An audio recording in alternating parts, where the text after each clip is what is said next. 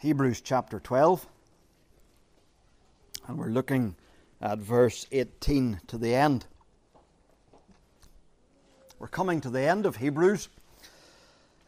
This, the end of this chapter marks the end of the main teaching of the book.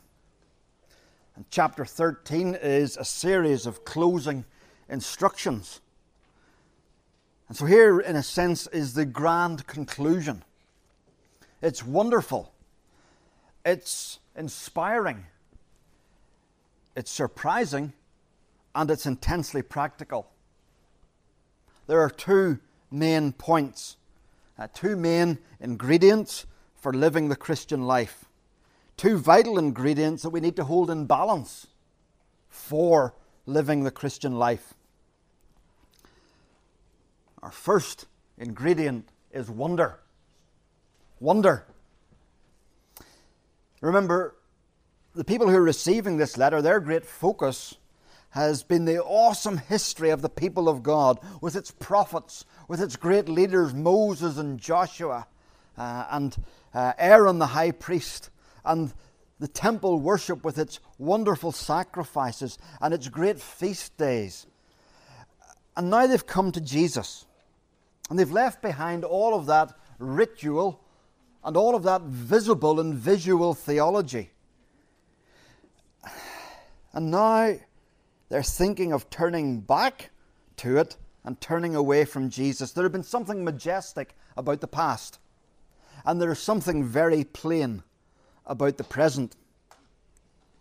And the writer has been contrasting, uh, showing that what they have now is better even if it is unseen, and he's been helping them see it. He's contrasted Jesus with the prophets, Jesus with the angels, Jesus with Moses and Joshua, Jesus with Aaron the high priest, Jesus with the temple, with the sacrifices. Jesus is better at every turn, and they've got Jesus. Why would you ever turn away from Jesus?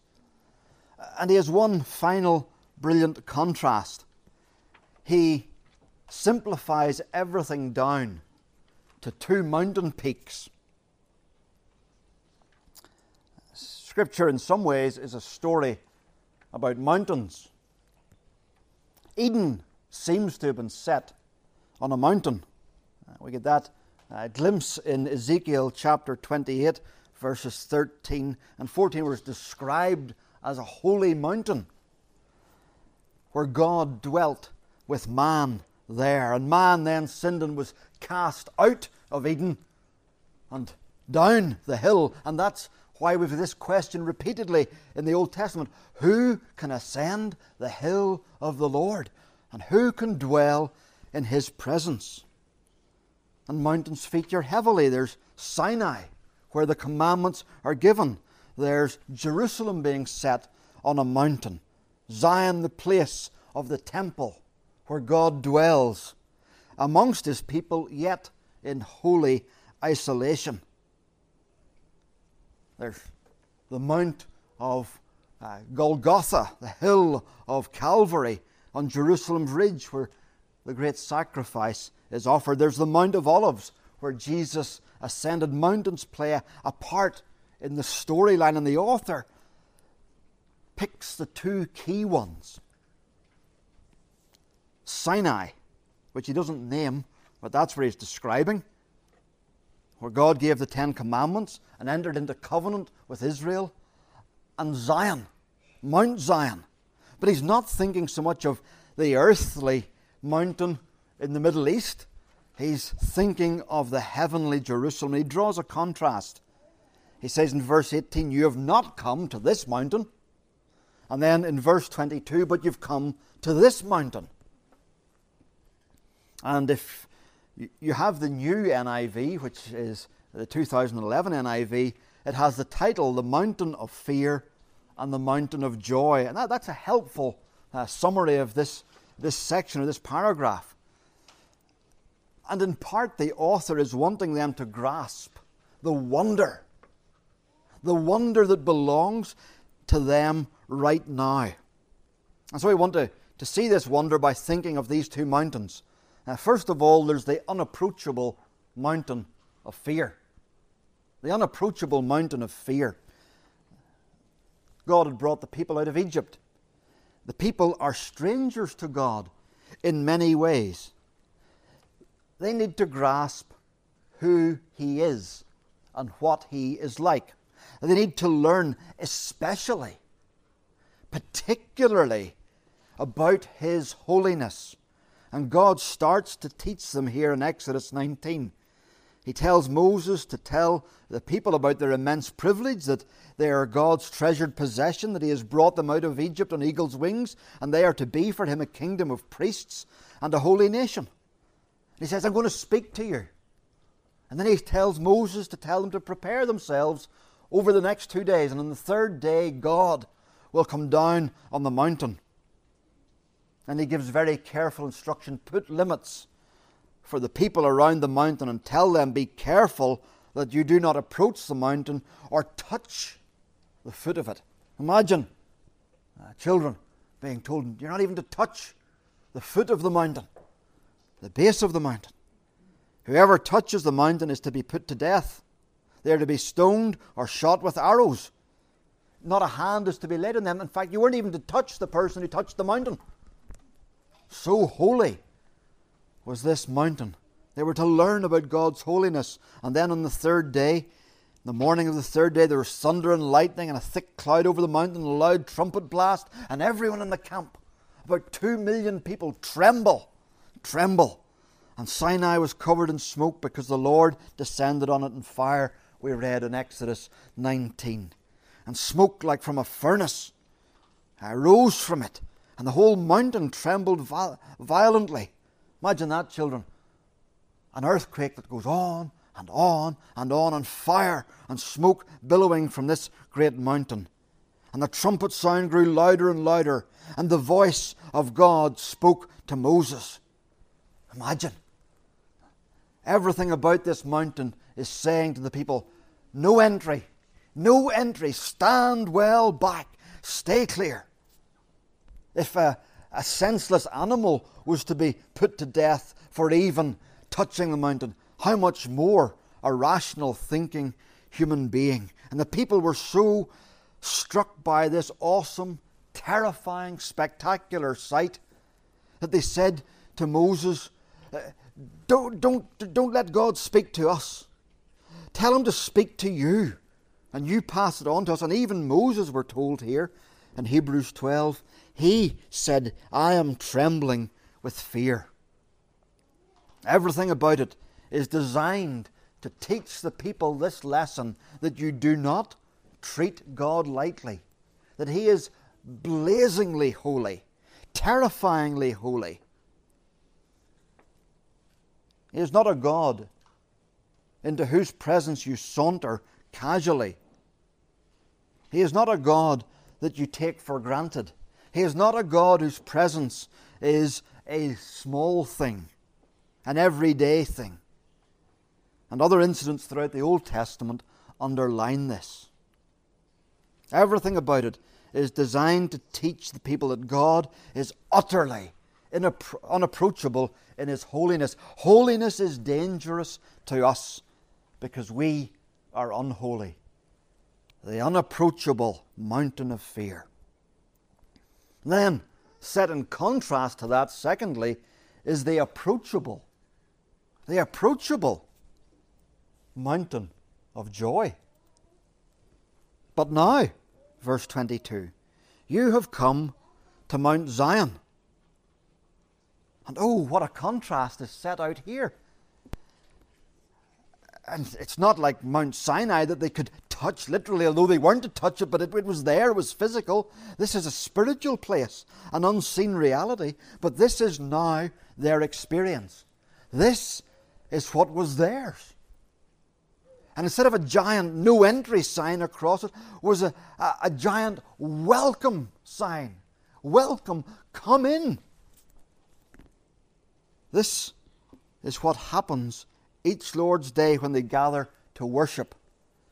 They may be gathered in someone's house in Antioch or Joppa or Jerusalem. But that house has two addresses its street name in Joppa or Jerusalem, but it was also located in the city of the living God, Heaven came down to earth, we read. But you have come to Mount Zion, the heavenly Jerusalem, the city of the living God. And in that little room where they gathered, and there was maybe a few of them gathered there, and they thought, this is nothing like the high holy days when Jerusalem was packed. The writer says to them, if you could but see it, the room is packed. It's packed with thousands upon thousands of angels. And perhaps the people felt, well, this is a bit shoddy. And this isn't as exciting as all the voices of the people of God singing the praises at the temple. And the writer says, Ah, but there's thousands of angels and they're celebrating. They're celebrating you being there, belonging to God. They're celebrating the God who saved you. And you might feel like a nobody in this world. But he says, This is the assembly of the firstborn. This is the gathering of God's elite children. Every single one of them was one of his firstborn children. And not only are the angels present, there is another presence. They are in the very presence of God. God, the judge. He's still the judge. But because a final sacrifice has been offered, they have been made perfect forever, even though they are yet being made holy, we were told in chapter 10. They have been forgiven. And where that sacrifice has been offered for sins, there is now no more sacrifice needed. And they're gathered in the presence of God. That's what happens every week. What a wonder! What an amazing thing it was for them to come to their little place of worship. And they're there. And they're not just with the angels and in the presence of God, the judge of all the earth but they're there with the host of the redeemed. All of the believers from the past are there too, worshipping God. Heaven has come down to earth. And they're there with their mediator, whose blood cries out eh, for mercy. Not like Abel's blood. Abel's blood shed on the ground cried out for vengeance. Vengeance. Punishment. Punishment the blood of Christ sprinkled in the Holy of Holies cries out, Mercy, mercy. And this is what happens when they come to worship. It looked so ordinary. The writer says, Oh, it's far from ordinary. Stop and wonder at it. Be amazed at it. Heaven has come down to earth. And instead of being at the bottom of the mountain, distant from God. They are on the top of the mountain with God, with His holy angels, with His people. This is what reality is. If they could peel back the, the, the cover, so to speak, and peek into what was really real, that's what they would see. And that's what they need to grasp. And that's what we need to grasp so that we wonder and we delight as we come to worship God together. So that that will keep us going, so we will grasp what we've got through Jesus Christ. That through Him a new and living way has been opened up right into the Holy of Holies, and we get to come into God's presence. And who are we there with? Not only have, been, have we been reconciled to God, but we have been reconciled to all His holy creatures and all His redeemed people. We are all together. And we need to grasp this. And, and here's our application in this first point. We're to grasp that this is what happens each Lord's Day and is happening right now. This is the description of this room this evening. You want somebody you go home and somebody says to you, "Well, what's the place like?" Describe to me what it was like. Would you would you dare turn to Hebrews 12 and say, Well, we went to Mount Zion, to the heavenly Jerusalem, the city of the living God. Well, who was there? Thousands upon thousands of his angels were there. Well, was anybody else there? Oh, the redeemed were there. The judge of all the earth was there, here, tonight, in this room. This is not something that lies ahead. This is what happens each time we gather. Today, John Hawthorne, whom many of us heard singing loudly in many church services, sang in the presence of the Lamb of God. His first Lord's Day in heaven.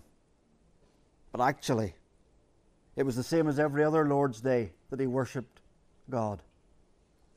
Because the same wonderful host were there the angels, the presence of God, and of the mediator and the redeemed. They were there every Lord's Day. And we gather with John now and with many, many others now. Do you see the wonder of it? Imagine, imagine if you could see it. And yet we're to see it with the eyes of faith. We may be gathering in, in this building, but this building has two addresses. It's here at Bonnagee, but it's in the city of Jerusalem. That's where you come to, children, on the Lord's Day. You come to a place that is part of heaven, where although you can't see it, God is present and His angels are present. Our Saviour is present.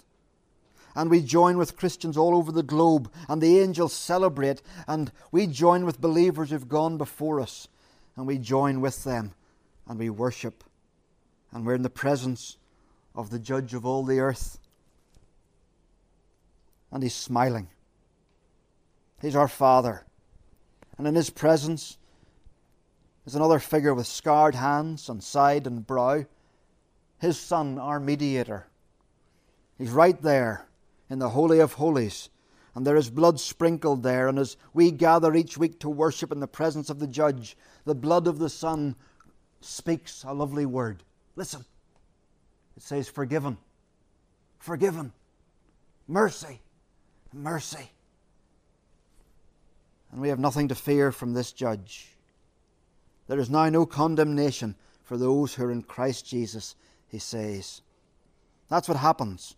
You don't come to hear me preach or Johnny preach or to be with each other.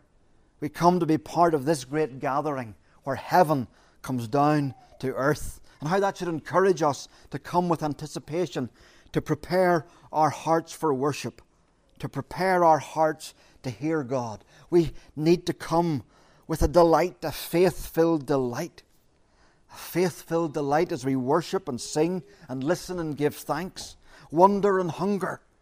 Living by faith, seeing it by faith, believing by faith. The angels are here in joyful assembly. They're enjoying themselves seeing God's rescued people gathering week by week worshipping the Jesus that the angels adore. They love to see it. What a wonder it is. What a wonder it is to be a Christian. What a wonderful thing it is we do each Lord's Day. That's our first word wonder. You would almost expect him to stop there. Surely this is his great climax. But it's not it's not the full picture. In fact, it would be a dangerously unbalanced picture. For wonder is not enough to keep us going. Wonder, amazement, and delight is not enough to keep us going. And remember, that's what he's wanting to do, to keep these believers going. And so our second word is warning. Warning. If our first word was wonder, and that wonder was delight in God, delight in God's presence. The warning is fear God in your delight. Fear God in your delight. It's a fascinating finish to the letter. It's very, very wise. If you were looking at this section of chapter 12, it goes like this Fear. No fear. And the closing section, still Fear. You see that? Sinai, fear. And then we see ourselves in the presence of God. No fear. And then how does he close? He says, still fear. It's not the same sort of fear. It's a different sort of fear, but it's still a fear nonetheless. And I think if many mo- modern preachers and writers had been writing this, they would have stopped at verse 24. They would say something like, We are not under law, we are not under Sinai, we are under grace.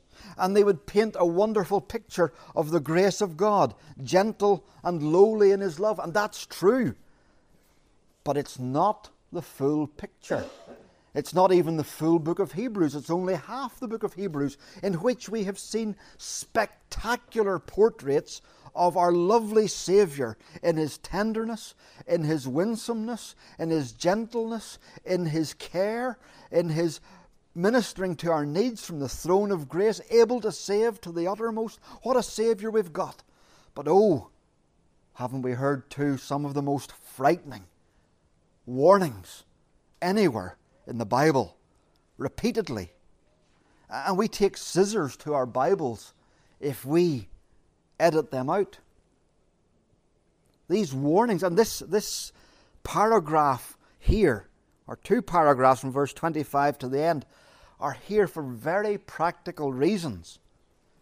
You see, God doesn't change. There has not been a change in God between Sinai and Zion. God is still the God of Sinai. He is still blazingly holy. He is, as the writer reminds us, in what is, in a sense, his final concluding word of the letter before he has his, his long P.S. at the end. He is a consuming fire. It is still a fearful thing, he warned them, to fall into the hands of the living God. It's not that God was a God of fire and law, and now He's a God of love and grace. It's not that we are all chummy and now everything goes or anything goes. He's God. He still is a consuming fire. The God of Sinai has not changed. And we lose sight of this at our peril. The New Testament still tells us to fear God. We looked last year at 1 Peter. Peter says, Fear God. Honor the emperor. Two separate commands he has. Fear God. Honor the emperor. Love the brothers. Fear God. Honor the emperor. Jesus himself in Matthew 10 says, Do not be afraid of those who can kill the body, but cannot kill the soul. Rather, be afraid of the one who can destroy both body and soul in hell. He's speaking to his disciples about faithful living about not giving up under pressure. And he says, Fear. Fear God. There is a fear that we no longer need to have because there is now no condemnation uh, in Christ Jesus, but there is a fear that we are to have. And we are to hold these things in balance. We are not to overemphasize grace, for in doing so, we might misread God's forgiveness and God's patience and God's gentleness. When we do that, we treat sin lightly and shallowly as if, well, you know, I sinned, but God will forgive. No, we can't treat Him like that. We are trampling on His beloved Son.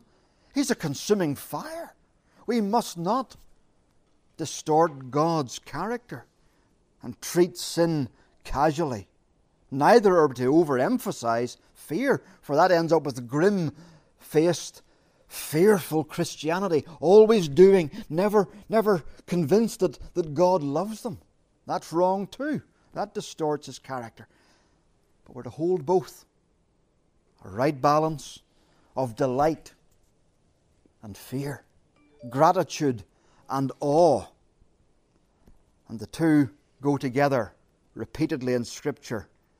Psalm 2 Serve the Lord with fear and celebrate his rule with trembling. Psalm 130, verse 4 But with you there is forgiveness, that you may be feared. Both go together. Grasping that he is not safe but that we can approach the throne of grace with confidence. You see the two things? He's a consuming fire, but we can come with confidence. Do you see?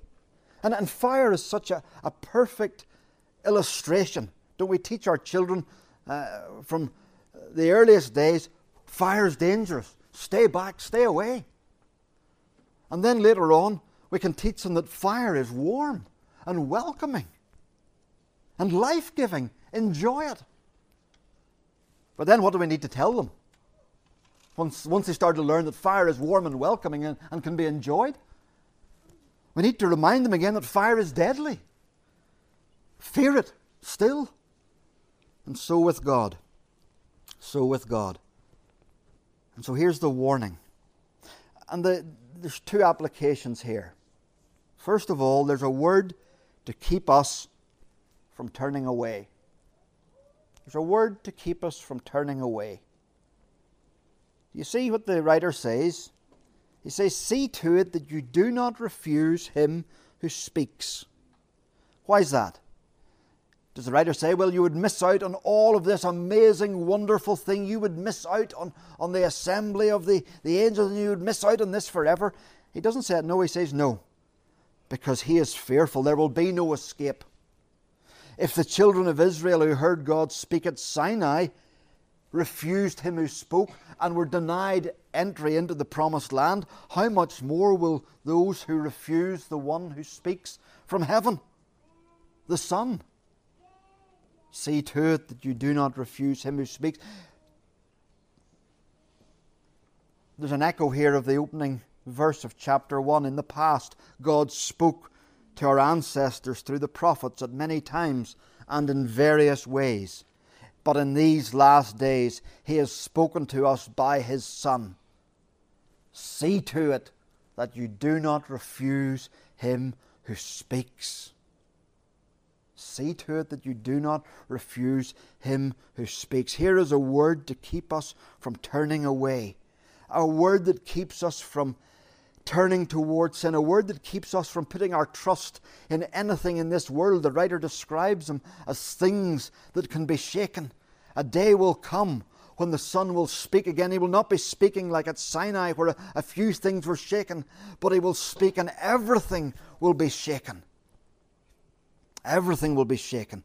And you have that picture in Revelation of the stars falling from the heavens, the, the sky disappearing, whipping up like a, a roller blind, whipping up out of sight, and Christ will be there.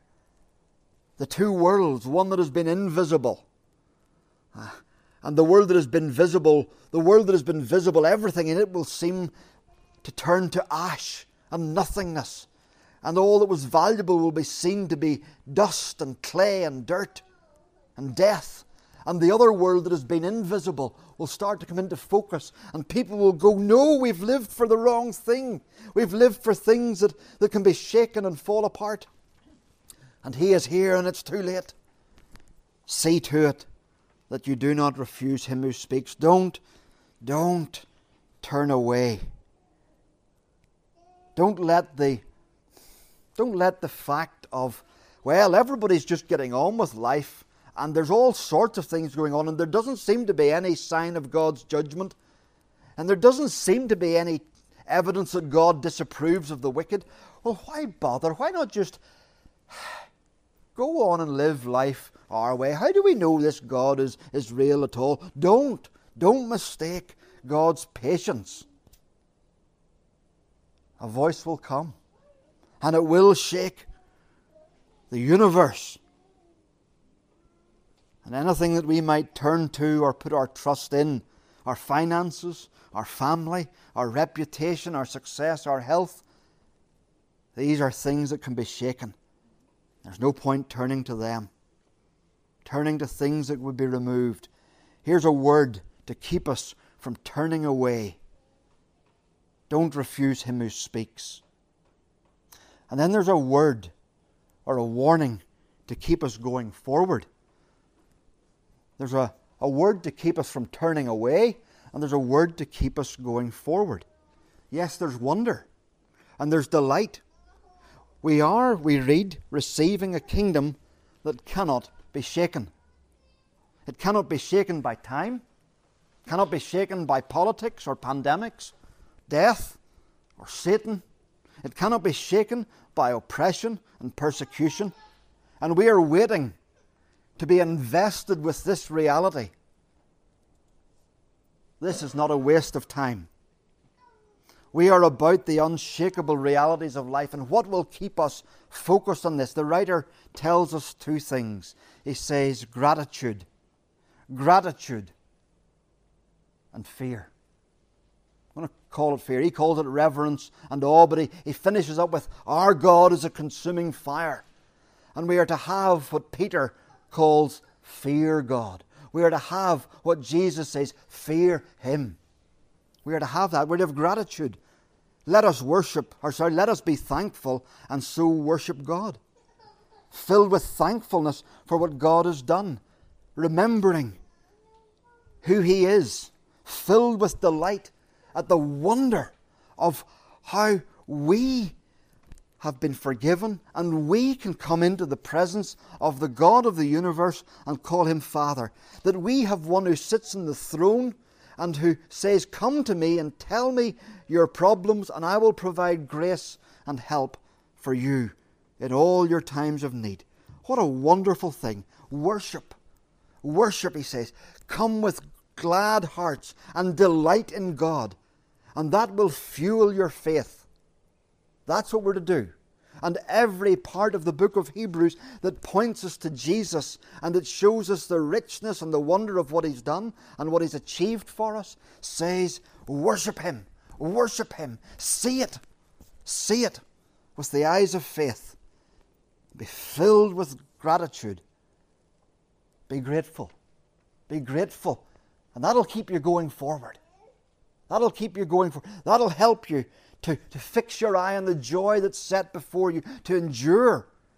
He endured the cross, but we have to endure far less. But it'll keep us going. We consider Him so that we do not grow weary and lose heart. That'll help us. But it's not the only thing that we need. And the writer wisely and powerfully brings us back to the blazing holiness of God. He says we're to do this with reverence and awe, for our God is a consuming fire. Yes, the two things that we're to hold in balance are delight and fear, or gratitude and reverence, whichever way, whatever words we want to give to them delight and fear, gratitude and reverence. Fear is still part of our response to God. Fearingly delighted for he is fearsome and delightful. We are fearingly delighted, for he is fearsome and delightful. And, and I, I think perhaps over the years, this is something that I've underemphasized. Uh, this note. There is a degree to which those who grew up in, the, in a Catholic background found themselves often confronted with a thunderous view of God, and the fear of God was hammered into them. And they need to see the tenderness and the gentleness and the grace, the rich, sweet grace of God. Yes, yes, and but we mustn't ever get it out of balance, for that does not leave us free to casually sin and think, oh, He's gracious and loving and gentle. And this is the solution that we need. Because gratitude isn't enough because we are not grateful enough. We don't get it. We don't get how much God has done. We take it for granted. Gratitude isn't enough because we're not holy enough. We footer around with sin. We tinker with temptation thinking, well, you know, God is merciful and patient. That'll be okay. We tolerate sin in ourselves, mistaking God's patience with us for Him being okay with it. And we need to grasp that our God is a consuming fire. We saw Him bringing painful grace into David's life in 1 Samuel 30. We saw last week how He disciplines His children so they grow in godliness and righteousness. We need to be reminded of Him who is too holy to tolerate sin. Gratitude isn't enough because our vision isn't clear enough. We see people and we fear people. We lose sight of God. We see physical realities and miss spiritual realities. And it's fear that keeps us safe. It's fear that keeps the electrician safe whenever he remembers that electricity is deadly. My father spoke about a, an electrician who had done some wiring for him at a stage and he had seen how careless the man was. And he said, That man needs to be careful. He doesn't treat electricity with respect. We heard some time later that he had been electrocuted and had died. Fear keeps us safe. What will keep us going to the end? It's not only that view of God that we need when we're hurting and down, a view of His tender, gentle care.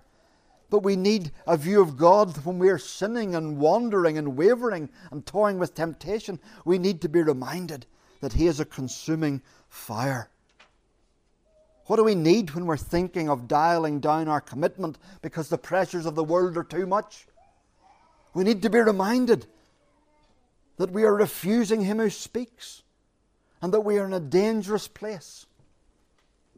We need to remember this blazing holiness of God. This is what Jesus says in Matthew 10. He says, Brother will betray brother to death, and father, uh, father his child. Children will rebel against their parents and have them put to death. He says, So do not be afraid of them. Do not be afraid of those who kill the body and cannot kill the soul. What's the remedy? How do we not fear people? Rather, fear the one who can destroy both body and soul in hell. It is a right fear of God and who He is that safeguards us from our sin and from our weakness and puts courage in our spines. Is That a little bit in the Lion, the Witch, and the Wardrobe, I think it is, where the children say to some of the animals about Aslan the lion, who's the, who's the Christ like figure in the books. Is he safe? Safe, said Mr. Beaver. Don't you hear what Mrs. Beaver tells you? Who said anything about safe? Of course he isn't safe. But he's good. But he's good. He's good. This is vital. Vital for us, vital for Christian living. So that we don't find ourselves disciplined by our Father in heaven. We don't play with fire. We don't toy with God. Are there sins in our lives that we need to deal with? Unrepentant anger, or jealousy, or pride, or misplaced trust, or dialing down our distinctiveness, trying to sit on the fence, hiding our our distinctiveness, betraying our Saviour. How do we think the Father looks on those who treat his Son's sacrifice so lightly? It's vital for our Christian living that we remember that our God is a consuming fire. And it is vital for our witness. What is it the world needs to see? It needs to see the greatness and solemnity of God. It needs to see that there's a heaven to be gained and a hell to be avoided. It needs a healthy fear of God. And so, even how we talk about God, how we gather for worship here, how we come, how we take part in worship sends a message to people who come in and who are sitting among us that they see these people believe they are in the presence of God. You know, there are some churches, and you go in and, and people are sitting there with a cup of coffee, uh, like they're in a cafe listening to um, a stand up comedian. Or they wander in and out like they're at the cinema. Or they're surfing on their phones.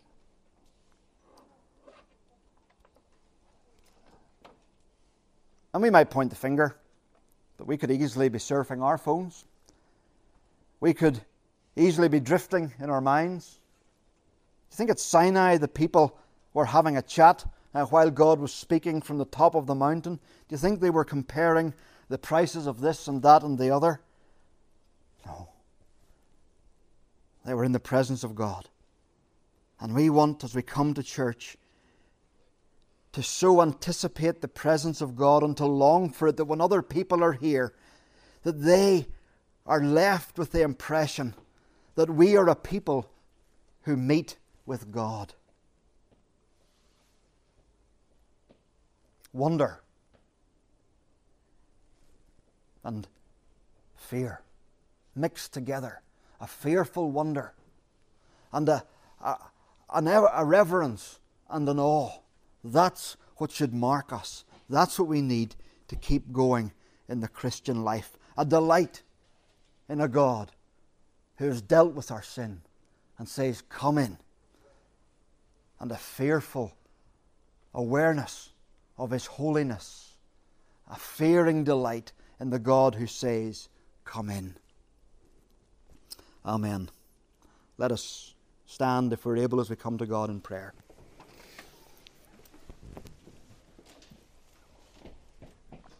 Father in heaven, we address you as Father because your Son told us that we could do that. And we grasp that He suffered the blazing holy fury of the triune God, the judge of all the earth, so that we could call you Father, so that we could approach you without fear. And we praise you for him, and we worship you for him, and we worship him for what he's done, and we delight in what he has gained for us, and we we thank you for your grace and kindness to us.